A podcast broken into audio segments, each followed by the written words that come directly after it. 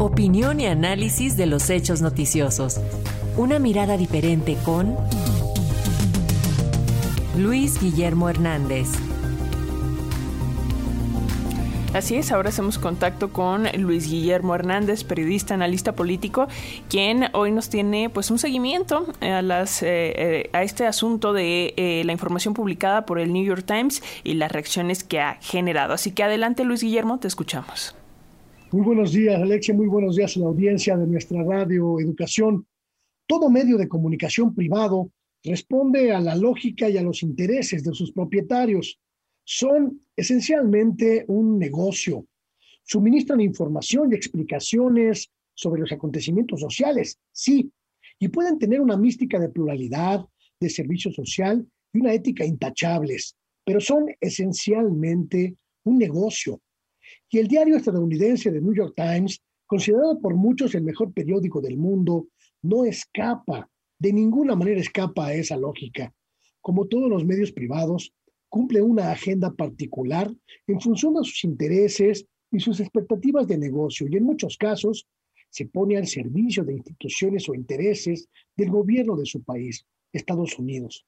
No existe ese supuesto templo del periodismo donde se ejerce una suerte de sacerdocio periodístico 100% neutral, 100% objetivo y 100% ajeno a intereses y objetivos exteriores, personales o de grupo. No existe. Lo siento si resquebrajo alguna ilusión de alguno de ustedes, pero no existe. El New York Times, como cualquier otro medio del mundo, ha mentido, ha tergiversado, ha exagerado y ha fallado. Y se ha equivocado en muchas ocasiones, deliberadamente o no, para apoyar intereses bélicos, comerciales, empresariales de cualquier índole.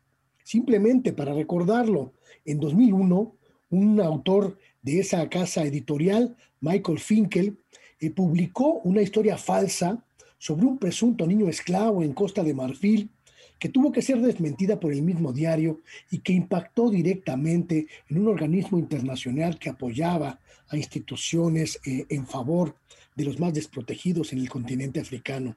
Ese mismo diario también tuvo que disculparse por los relatos falsos que publicó sobre ISIS en un podcast que fue muy famoso, que tuvo más de 70 millones de reproducciones, llamado Califato, y que después se supo era esencialmente mentiras. El mejor periódico del mundo mintió y tuvo que reconocerlo cuando digo que un hospital en llamas en Gaza había sido bombardeado por las fuerzas palestinas, cuando aquello era absolutamente falso. Es más, durante más de dos años, uno de sus reporteros, Jason Blair, publicó historias falsas que fueron descubiertas mucho tiempo después de haber sido publicadas. En suma, el New York Times, como todos los medios del mundo, también se equivoca y en el caso de las más recientes acusaciones de conexión con el narcotráfico del presidente de la República Mexicana, Andrés Manuel López Obrador, y sus hijos, pues me parece que no solo falla, exagera o tergiversa, sino que llanamente miente. Presenta un reportaje sin pruebas, sin indicios y sin documentación, cargado de especulaciones que solo lanza en un ejercicio más de política que de periodismo más de golpeteo que de información. Y aquí la duda que salta y que ojalá podamos algún día responder es de parte de quién. ¿A quién le interesa que el diario más prestigioso del mundo siembre una sospecha de narcotráfico sin indicios, sin confirmación sobre el presidente de la República Mexicana?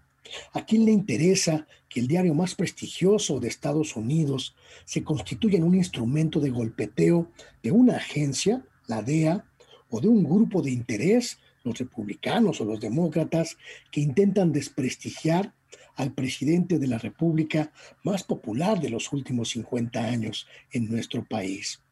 El periodismo, cuando se equivoca, cuando falla, requiere un acuerdo social para que la gente siga confiando en él.